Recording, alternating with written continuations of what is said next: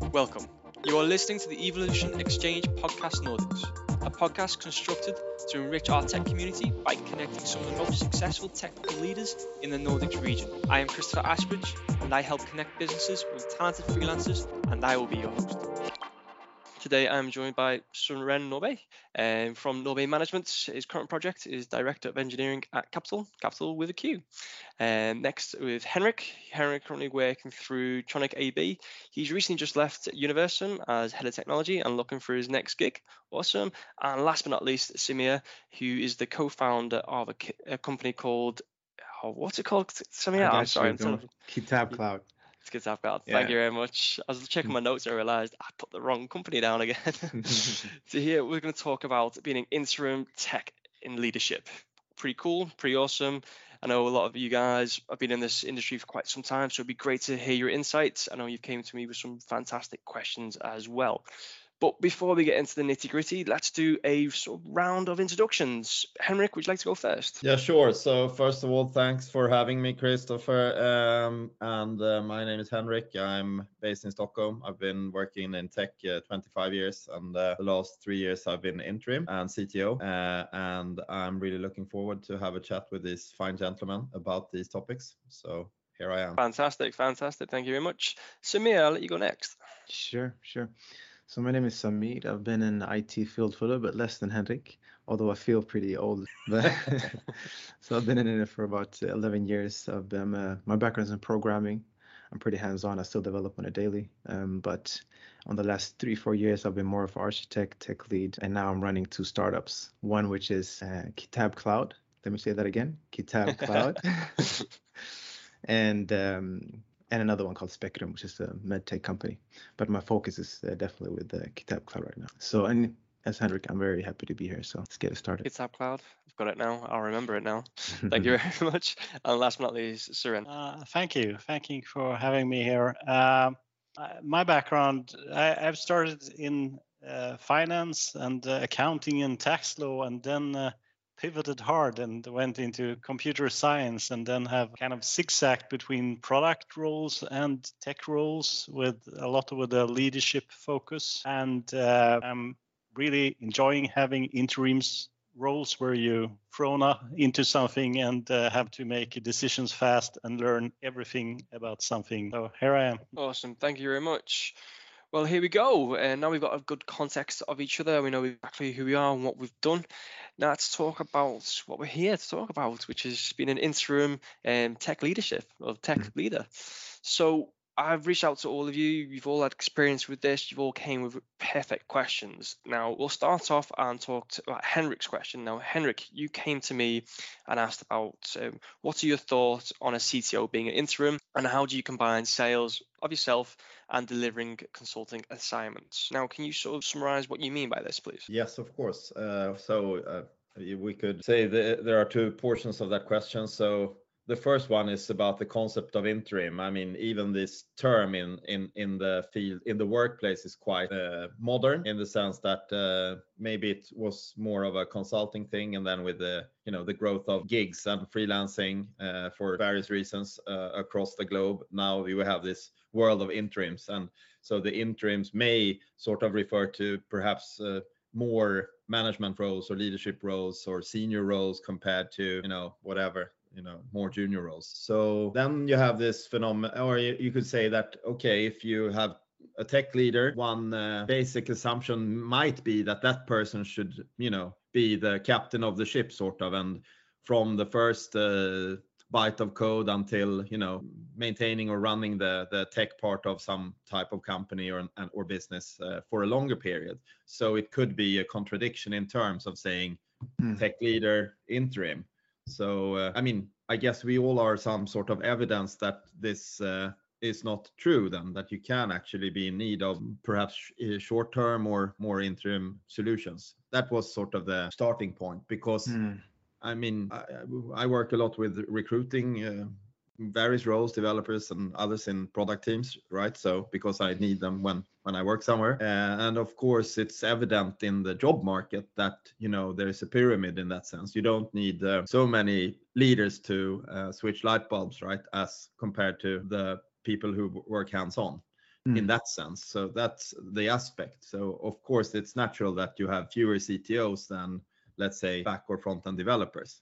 Mm. And the second part is more than in the practical work, you know, since this this side of business with interim is quite new. Many of the recruitment agencies and HR companies have turned on the signpost and said we do interim, but Mm. is is the Swedish market ready for it? Is it sort of too immature? And uh, I mean, in terms of finding assignments, would you you know post your bets on having agencies as Mm. Middlemen, or would you sort of actively try and knock some doors to do, I mean, direct sales to potential clients on your own? That was Mm. the second part of the uh, extended que- question. Yeah, if I can jump in on that, I think uh, you touched on a very important point, which is the the interim part of having like interim leadership. Is that something uh, like a long-term goal that a company can rely on, or is it something just temporary, filling in someone's position until we can find someone that is dedicated to us and someone? I mean, C-level managers normally. Obviously normal, but in many cases, uh, they own a part of the company, so they're not dedicated only to the monthly salary, but also to the long-term vision.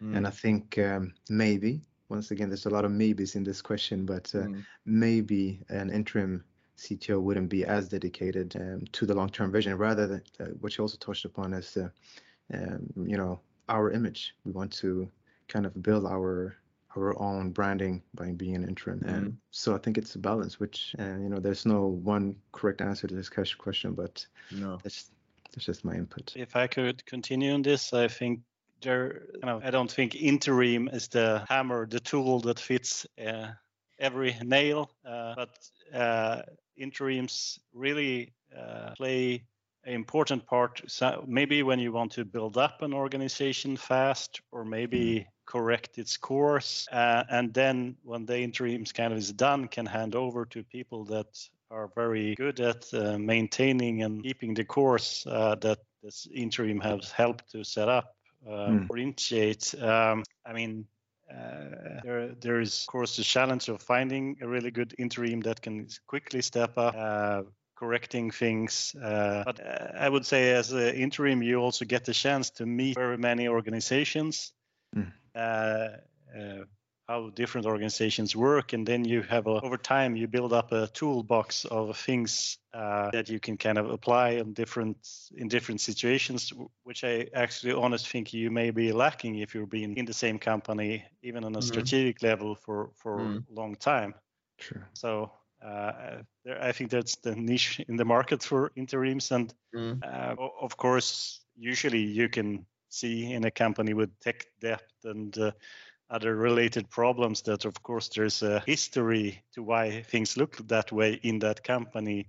Mm. And then I think it could be really helpful for many organizations to to have someone step in and see it from the outside and Mm. uh, maybe bring a lot of these uh, "Why are you doing it like this?" questions, but maybe nicer asked. Mm. yes, Uh, yes. But I would also continue on to the practical side, and there, think, I mean, my experience is that when you're in an assignment, you're like kind of head in. You, eat, sleep, and try to learn everything about this new company. Then Mm, I would say that getting your next gig, that's a job unto itself. And there you can, I would say, uh, take great help by having a middleman that is focused on that know the market and selling you onto the Yes. next uh, gig. Thank you, but I mean, both your uh, comments and inputs here are so spot on, and I recognize a lot of that. You know, I think of assignments, and and uh, many of those traits are, you know, I I can refer to. So, uh, Yeah. and that's that's the last part here uh, with uh, you're completely dedicated. I mean, the purpose is that you need, you know, roll up your sleeves and get cracking and get things done, right?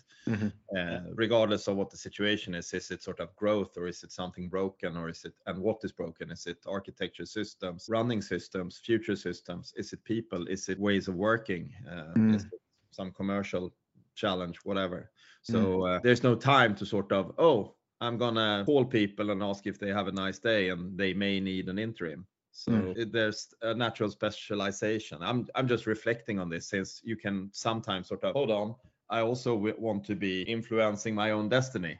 Mm, sort of. true. Uh, you could say okay, a, a, a, a sweet sort of destination would be that you have your established your sort of self as this in this role so you don't you sort of need to turn down requests instead of uh, chasing so. Mm, yeah. i guess that goes for all types of you know uh, persuasion if it's sales or if it's any other way you know it's always nice to be sought after right True. Yeah, yeah, you, you hope you end up in that situation that you have done a good job, so people will remember you and kind of call you up when they need you. Um, Mm. uh, but uh, sales is, uh, I mean, uh, it's a different task, and I think there you need someone that also have a contact with many uh, companies that maybe also can tell you where you would fit in. Mm. But uh, I remember when my last assignment uh, finished and I, I told that to my uh, I have an adult son I told told him that uh, oh now my assignments is up and I'm looking for the next and then he replied so now you're sold to the highest bidder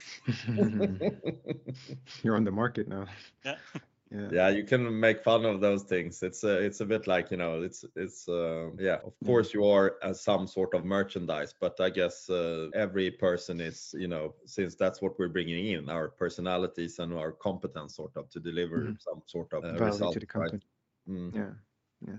And also on the point of outsourcing, you know, as um CTO, I think that one of the main skills that you need to kind of um, sharpen on is the, the your ability to outsource uh, to others in your company. And if Mm. you're trying to do sales yourself and recruiting, and you also need to, you know, be responsible Mm. for the tech stack and the team and the that and the that, it's just, you know, you, you're never going to be expert on anything. You're just going to buy scraping on the surface no, on a lot of things. So, definitely a risk yeah, so being a magnet. leverage to- uh, special you know people who who are doing their thing right yeah, yeah, very true. jack of all trades master of none Mm. Mhm. I'm just going to throw the controversial thing out there. Um, obviously, being a recruitment broker, you mentioned that obviously, is it better to go through an agency? Is it better to knock knock down doors? Have you not tried to look for a like a recruitment broker that focuses on C level um, positions? Actually, the first guy who is sort of positioned himself doing this, uh, he he just, uh, I mean, we had a conversation the other day, so it's uh, it's very very very fresh. It's the first guy I ever saw who said,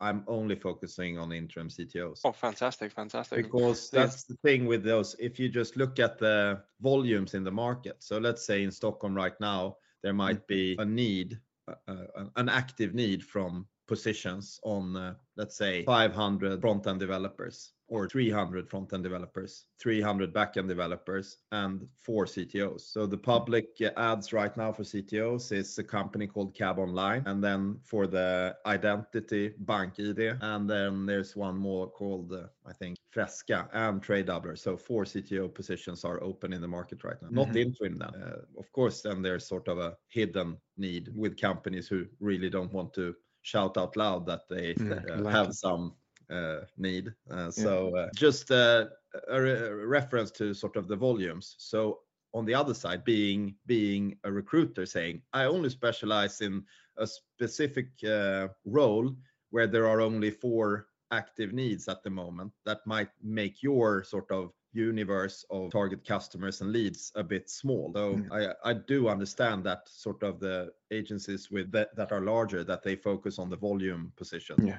It doesn't make it any easier though, so to say. I mean, No, no, it just makes it harder. Yeah, actually. actually. Yeah. so that's also some, you know, starting point for my question. Mm. And more of, you know, reflecting on this with you guys, just to hear Yeah. your thoughts and ideas. Yeah. And I, I think Go ahead, Sarah. I think there's a like a watershed between ordinary like tech roles, uh, product managers, front and back end developers. That that's one type of agency, and there's another type of agency that only that are specialized in like executive positions, where CTOs is just one Mm. one uh, branch of that. Uh, Yes. Um, Uh, and uh, they're my, I mean, I've been working for two of them. Like they are like the biggest in the Nordics, and they are very, very immature when it comes to tech. Since you know, for three thousand years, they can work with traditional roles, sort of CEOs and Mm. finance, you know. But tech is sort of oh, uh, and they often, you know, o- open with saying, you know, um, I don't really know so much about the tech part, but still, we can talk about leadership and stuff. So Mm. so it- it's obvious that it's quite fresh to them as well this this corner in in the sort of leadership uh, uh, or management teams Yeah, yeah. And it's a very sensitive topic. I mean, the CTO is such a huge position on, on a company, especially for smaller startups. You know, you don't want to Yes. you know, a, a wrong recruitment can cost you cost you the company basically if you're Uh, in that level. So it's a very sensitive topic. Mm, But if you turn it around, uh, now when I came into tech, it was surprising to me how how long time it has taken before it's actually a requirement to understand tech in a C level position. Like Mm. I mean, I think the corona pandemic really showed either you're online and you have a system that supports you or you have no business. Mm. Uh, so I think that in the C-suite, kind of the CTO is the hidden uh, master because everything depends on him or her, and uh, you have really also to make good business decisions. You need to understand and be yes. very Yes. familiar with tech. No, that's that's Mm. definitely true. True. Okay, that Mm. sounds like we had a really good discussion there. Henrik, do you have any sort of closing thoughts of what's been discussed? Well, uh, like Søren mentioned, that's uh, this point of interims adding a different value than your line potential candidates or line managers, managers, which may be missing out, and that's why you need an interim. So, so we bring a special value in terms of broader experience and this shorter uh, uh, stretch to get started, etc., and that we're used to those situations. So I think that's that's uh, a conclusion and then in terms of then combining sales then perhaps we learn we we we agree on uh, sticking to your own uh, area and let let the specialists focus on what they do best i.e agencies or uh, yeah search companies etc This is music for Christopher's ears. yes Sadly, you guys aren't mobile developers. Um, but of course, the, I think I was talking to Soren about this the, the other day. Like we talk to a lot of people. Um, if anything comes about, then like, hey, yeah, of course. But we, within our business, we, we have our own specific areas that we, we what we focus on, and that's our that's our area. And we try and stick within that area. It's, it's the best thing to do. Yeah. Um, however, sometimes roles do come up out of the, out of the woodworking. Like, oh right, okay, I, I know the right person for this Mm. and then that that that's that that can happen from time to time. But um, it's it's all a matter of who you know, and if someone that specializes in CTO roles, then hey, th- th- they're definitely the worth worthwhile person to go and speak to, um, compared to someone that focuses on, say mobile or some, something else. Um, so that's what I'd definitely recommend. Mm. Fantastic, fantastic. Well, I'll selling myself too much. Let's move on to the, the next mission. And so yeah, we'll, we'll come to you next. Um, now you brought the question of the strategic CTO versus the operational. Mhm. And what factors are essential for planning your schedule? Mm. And when do you outsource operation and dependent on what factors? So Yeah. can you elaborate further for me, please? Sure, sure. So just to give you a background of that, so uh, my current role, I'm CTO for this Kitab Cloud, and uh, I started uh, as an uh, as an architect and kind of moved on from programmer to architect to CTO.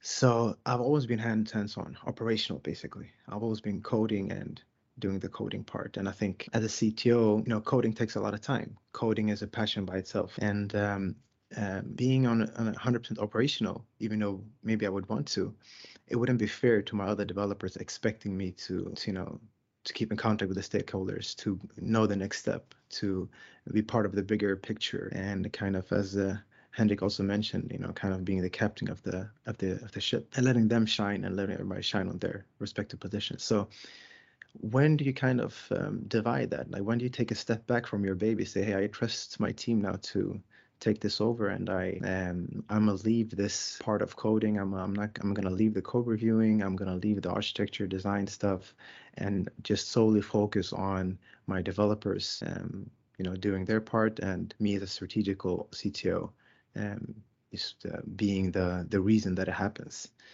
So that's a balanced line. You know, you still want to make sure that your code is says your name on it. You still want to make sure that it's uh, quality assured according to your standards. But at the same time, you want to, you know, make time for everything. Basically, you want to do everything in your company. Um, and that's me coming from like a small startup. Now we're we're not more than six people in, in Kitab Cloud and, and similar in Spectrum. So just to give a perspective. So what do you guys think? How do you balance that act of being strategical, putting your taking a step back, looking to the bigger picture, and being operational, getting your hands, you know, deep in the code and and writing, and doing the whole thing? What do you think? Shall I? Yeah, go ahead. I was happy to let someone else talk after my long rambles. well, uh, I think it's a great question because this challenge comes with all, you know, especially when you mention startups, you know. So one, of course, very important factor is your team size. Mm-hmm. And that may or you know often it's connected to budgets, meaning company. You know if you're if you're in shoestring or if you have a budget, so you can grow your team. But imagine you go from you know being one developer, then you go to three, so you become sort of the senior dev. You become five, then you might be the be the tech lead or you know CTO. There's no one above you doing anything with tech. Uh, mm-hmm then suddenly you may sort of get into two teams may be the natural next step. And uh, then the open question is how much effort do you put on sort of what we call line management, taking care of the people? Mm. Uh, because that effort in itself is, of course, a task, and tasks have greater than zero effort, right? So mm. it's a bit about the culture you you decide as being the boss, sort of. Oh, mm. I want to be a people manager, and I'm going to put this much effort onto it mm-hmm. balanced with the other role. Oh, I will want also to produce code and I want to guide my juniors and learn stuff. And, you know, I want to help them. I want to review and talk about code. I will maybe you code together and so on. So, mm. so that's another factor. If in bigger context, I mean, and that means bigger companies. Often these things are uh, decided by someone else it's like mm. okay here the people management means you have to do this and this and this and this mm. so that would result in being uh, like an engineering manager i was at blocket you know then there was zero time to do anything with code if mm. your team size is you know okay I, there was a lot of people but uh, you know i would say starting off around seven people then it's difficult to find space in your weekly schedule to you know open code maybe mm. watch code but not write stuff right so uh, that's a, a, factor and this is very difficult transitioning a bit across these stages and mm. this is also a topic which makes many startups uh, fail. Mm-hmm. Um, there can be different reasons. One could be that the lead coder is more, uh, you know, is a great coder. The craftsmanship and working with the code and maybe not if we would call it extrovert the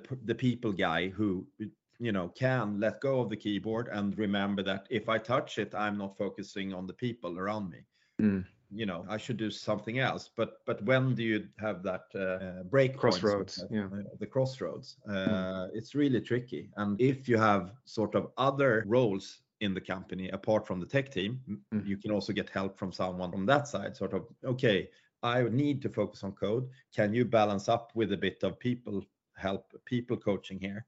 Mm-hmm. Uh, but it's it's really tricky. There is no sort of no straight answer. Uh, mm. Just saying that you can sort of make a test and ask uh, managers at what team size will you have zero time for anything else than people leadership? And I guess that number would land somewhere around seven to ten, right? Mm.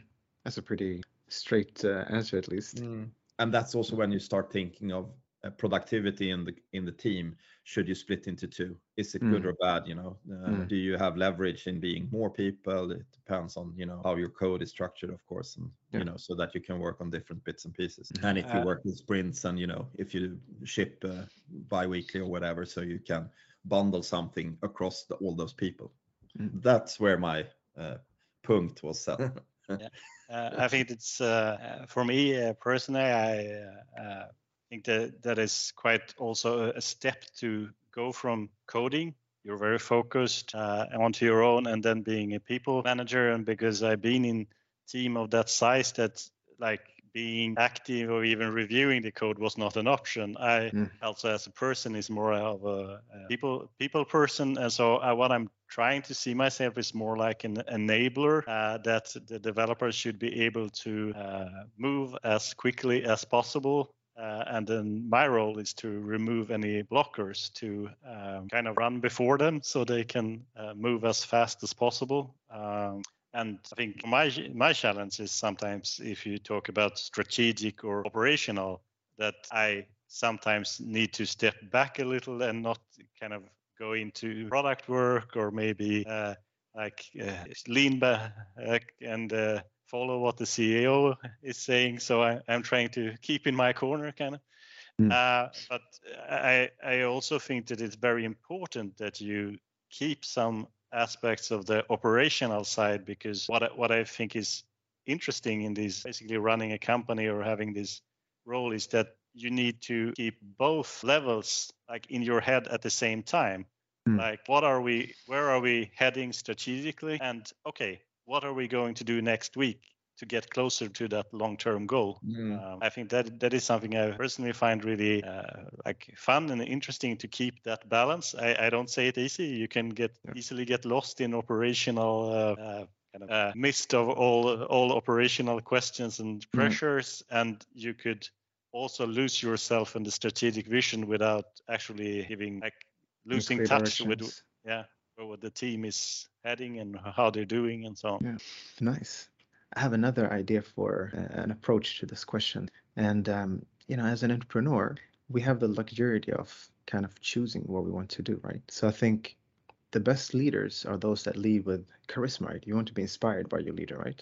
And, uh, you know, I think what we do best is what we're, we're what we're passionate about. So I think if an entrepreneur finds himself more passionate about being strategical, he will still have to be operational, but he can put his you know main effort into that, and he will you know shine, and he will you know being able to kind of be the star for his for his ship, and and um, I think that's where he will be most beneficial as well. Where you find your passion, where you find where your passion crosses what you're good at, I think that's an indestructible kind of you know poetry motion. You just you know you can create kind of anything in that space but if you feel like you have to be strategical or you have to be uh, more operational and you just do it because some things sometimes you have to put your head down and just you know get the job done that's there's no doubt about it but most of the time i think if you if you kind of just listen to your gut feeling and, and like what do i love to do in here? What do i where do i want to position myself in my own company you know or in this interim position cto position that i got? And there's so many options.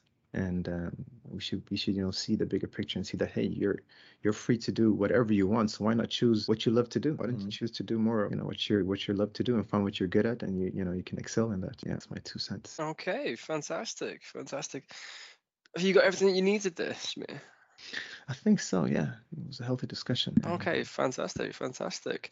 Okay, just conscious of time, so we'll move on to the last but not least. Søren, you, you came to me with a pretty cool question as well, which is how do you balance the need to take to get time to pay off technical debt and non-technical stakeholders' demands for future delivery? Very, very technical question. How do you mean by this? Well, uh, I can take you a practical example. I was in an assignment where I quite quickly realized that uh, if we were able to pay off that technical debt, we had to close the shop for two years and then fix it and then come back to the market. And obviously, for obvious reasons, that was not an alternative. Uh, so uh, there was this slow process of handling the technical debt and then also trying to add uh, features uh, uh, at the same time. And I, I think there is, for many startups, there is a, a position you can end up that you, of course, really quickly want to uh, like time to market, you want to ship something, and then you cut corners, you build up Mm. technical debt, and then you have built yourself into patterns and paths that you have a very hard time getting out of. And maybe if it's not tech people uh, like starting the startup, then you can have a very tough time coming in as a CTO and tell you, no, we have to spend a lot of time fixing things before we can ship or scale Mm. and grow. Uh, I don't know if you have ended up in similar situations, but uh, maybe you can relate to the challenge. Um, yeah yeah for sure So I would like to discuss with you and uh, hear your experience of handling such uh, dilemmas. Yeah. So my thoughts on this. Things with technical debt, it's a it's a yummy question, man. You'll never be, have enough of technical debt. There's always, you know, you can add some more unit testing. You could add more integration testing. You can always uh, documentation is never enough. You know, documentation is for communication over internet. Documentation is for your front end, back end, you know, database. Security, security is the you know like a unicorn, the, the million dollar question. You know, it's so much to document around that, and you will never be you will never be satisfied with i think it's like a work of art you know when, when is enough? When do you want to raise the pencil say now i've finished with my technical debt i think it's, it'll be hard to find but at the same time it's a balance you know? You want to um, obviously keep the stakeholders happy and you want to keep not only the stakeholders happy but you also want the developers to feel like they're you know making progress. And um, there's a lot of nice tools should be mentioned for you know auto documentation and the stuff that should be considered uh, when checking technical technical debt. I've had uh, with a couple of my clients, we've done like a technical debt uh, sprint. We only focus on you know systems and setting up uh, rigorous tests and stuff. But um, um, yeah, I mean, similar to our, our, our other questions, it's a balance. You know, there's no one straight answer, but um, it's a lot of approaches to it. And uh, I think I'd like the one with the two week sprint approach where you only focus on technical debt and then you kind of balance it out throughout the year. Henrik, what's your? So, um, I mean, it's um, it's a very fascinating topic, uh, which you can take so many perspectives on. Um, I, I mean, if a slightly humoristic uh, way of saying, so the tech people needed to call it debt so that the business or finance guys understand what we mean, so, so that it's sort of a burden on their shoulders. Oh, debt, we understand that. That costs mm. money. That's bad. Mm. So uh, another fascinating aspect. Let's say we build a house, we build it with concrete, and then it's going to stand there for 100 years. You you don't change it. The walls are there, but with code we can sort of check out commit and PR and change stuff. So uh, you could also say, why should we? Well, of course, there's so much going on, and you know, on many levels in the architecture, things are happening. So you know, you could also think, what is the reason behind that? But that's a fact. So we need to change and modify.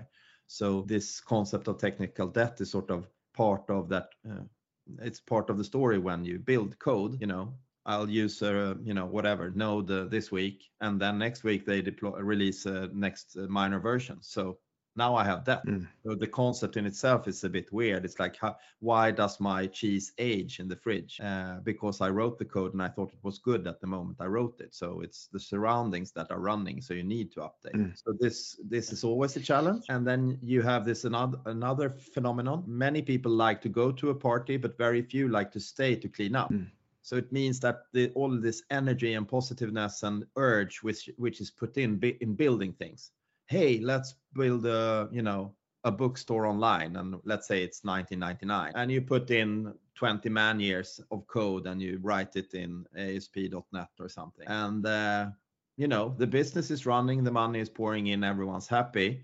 So no one bothers to think about the dirty dishes which lies around on the floor, and suddenly you have sort of these 100 man years and the guys who built it they left the company. And you have some sorry new ceo who takes over the leftovers and tells someone like us hey can you fix our code? It's not working well. We want to do this and this and this. And they have a list of modern things. And then you're like okay so i would place most of the you know code uh, repos or if you call it that you know out there on on on an axis saying sort of the worst cases where you have hundreds of man years in code which no one has bothered to update to you know less uh, uh, troublesome situations. And and i guess those kamikaze situations then it might be easier just to pull the plug and start with a blank sheet of paper which often happens right? Mm. so it's really tricky. But i would also say sort of the the persons requiring things, if they are not tech oriented, they will say, you know, build this new thing, this new thing. They only think about features. Build this, build this, build this. They don't understand that sort of. You have a car in your garage. Of course, you need to, to sort of fill, refill oil after a while because the oil gets, you know, it evaporate, vapor, vaporizes. So you need mm-hmm. new oil, right? So it's a, they understand that you need these metaphors. Okay, mm-hmm. you need to do that with code. So okay, I'll you so often it's on our side to tell the feature side 20% of our time will be you know making sure that this code base is maintained mm. so so in, uh, i mean in those worst cases 20% of your time is not enough potentially mm. you might need more but this question has been with me from day one sort of that you know eh, the extreme is saying the developers would say we need to fix this it's going to take five years. And then the business say you know you got five days. We don't have money to spend on those five years. Okay so we need to balance that. That's our job to sort of find the sweet spot of balancing between feature dev and, and stuff. And i mean i guess much of modern architecture corresponds to this situation. Why do we build in modules uh, as microservices. There are always new names on these things. Mm. why you know object oriented language it was invented for the purpose of building objects and these Mm. days we leave that and do functional things sort of and but we have microservices so then you need a librarian to tell people where the microservice is right so uh, there's concepts that try to mitigate the sort of built-in risk of fiddling with your code forever instead of letting the building stand there which of Yeah. course is influenced by the surrounding. Mm. And then, especially if you work with sort of framework and library coding right? Uh, Yeah. which reusability let's grab something else. Someone has built this. Facebook builds react. Let's use it. It's great. Mm. hold on. Uh, i need to now to follow their uh, release track and not my own right? So Yeah. it's really it's really tough. And and that's sort of i think that's one of our core uh, what should you say core tasks that's the thing we need to work on uh, uh, all the time so maybe architecture is actually not the, the correct picture. It's not a house we're building. It's more like a living thing that you have Yeah. to take care of. Yeah, That we much build. more Mm. And I have sometimes reflected on whether you should, when you code something, that you should decide for how long are you going to keep it. Like uh, yes best before a date on the Mhm. code, uh, so you uh, in the beginning know, okay, I will throw this away in say five years. Then you can Mhm. plan for that Mhm. ahead. Mm. It's a very healthy thought experiment to do it like that. Sort of throw away. I mean, how how beta is this, and and why? So you Mm. have a thought around that. Okay, so Rin, does that answer your question there? Yeah, thank you for your uh, thoughts. Uh, Mm. Okay, well, enough bang on time, chaps. What I'll do, I'll wrap it up there. I want to take this moment to thank Samir, Søren, Henrik. Thanks so much for jumping on and giving your insights on this such a crucial topic. Mhm. Um, and I thank you guys for listening as well. And I'll see you next time. Thank you very much.